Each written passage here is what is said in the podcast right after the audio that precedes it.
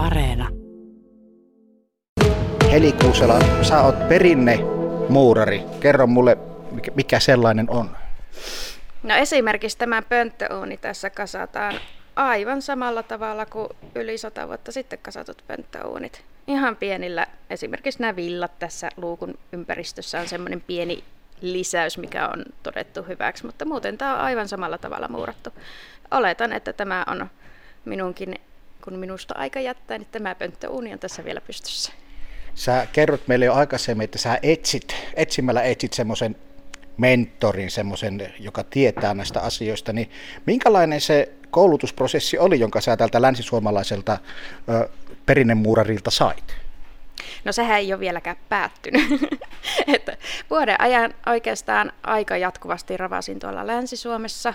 Oltiin tuolla Turun saaristossa ja Turun lähettyvillä muuraamassa kaakeliuuneja, pönttöuuneja, leiviuunia, puuhelloja ja ihan kädestä pitää ja pikkuhiljaa sitten Timo päästi minut itse muuraamaan ja nytkin meillä on vielä yhteisiä projekteja, että ensi kesänä lähdetään Turun saaristoon muuraamaan yhdessä ja Sinne on semmoinen vanha hirsitalo, mihin tulee useampi tulipesä, oikein perinteisiä, niin semmoinen tehdään yhdessä. Ja Timo tulee nyt Kuopioon kaakeliuunia muuraamaan minun kanssa, oikein perinteistä kaakeliuunia.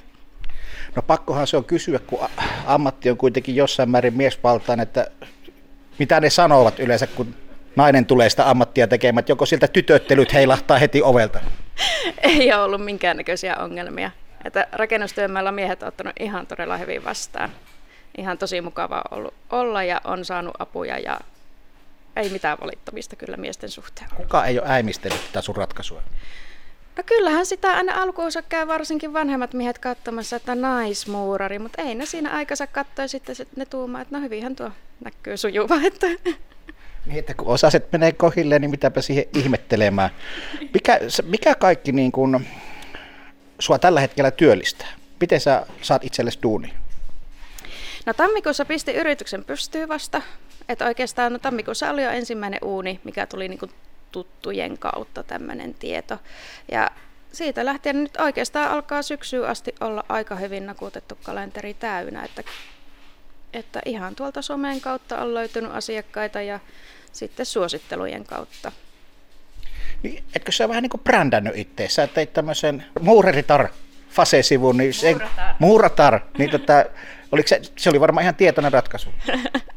Muuratar-nimi tuli ihan kirjoitusvirheestä että tämä minun muurariopettajani kirjoitti väärin muurat, muurarittaren, muuratar, ja tuumattiin, että tuohon kuulostaa hyvälle.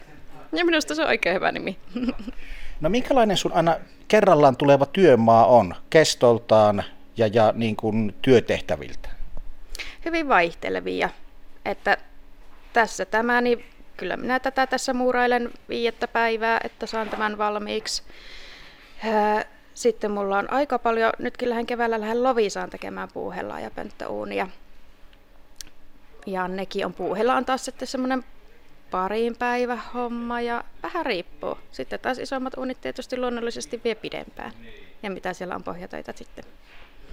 Puuhelloja ja pönttöuuneja, eikö näiden pitänyt jo mennä kuule historian kirjoihin ja sitä myötä menneisyyteen? Pönttöuunihan on hirvittävän hyvä lämmönlähde että tämä pienellä puumäärällä lämmittää todella hyvin. Että siinä kun pesällä sen puita lämmittelee niin, tai polttelee, niin huomenna vielä tämä pönttöuuni on oikein lämmin ja mukavasti lämmittää. Tähän on, ei ole niin pyörää tarvitse keksiä uudestaan. Että tämä on ihan loistava ratkaisu ollut sata vuotta sitten ja toimii edelleen. No miten usein sulle tulee näissä hommissa eteen semmoisia juttuja, että vitsi, tätä en tiennytkään, miten tämä pitäisi tehdä, että sitten pitää entrailla ja funtsailla ja kysyä jolta. Eli miten usein niin kun tiilihommat jaksaa yllättää koulutetunkin ihmisen?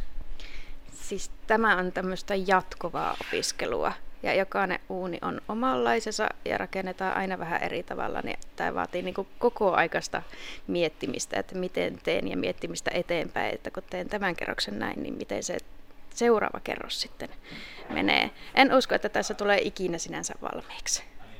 Mitä sä mietit, kun sä muurat? Päivä ostoslistaa. ei, ei tämä on oikeastaan aika terapeuttista puuhaa. Et ei oikeastaan tule mietittyä muuta kuin näitä, että miten tämän muuraamisen jatkan tästä eteenpäin. Että ei, ei tule hirveästi kyllä. Ei politiikka on mielessä. Miten sulla pöntteriprojekti tänään jatkuu?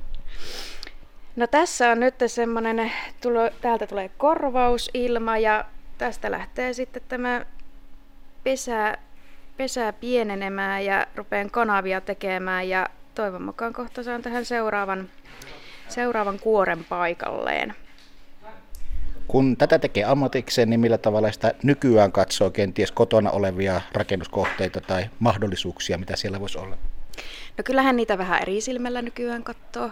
Ja aina jos menee uuteen paikkaan, missä on uusi uuni, niin ensimmäisenä sieltä luukut auki. Ja, ja, nokiluukut auki ja taskulampua alan kyselemään, että rupean tutkimaan, että miten tämä on rakennettu.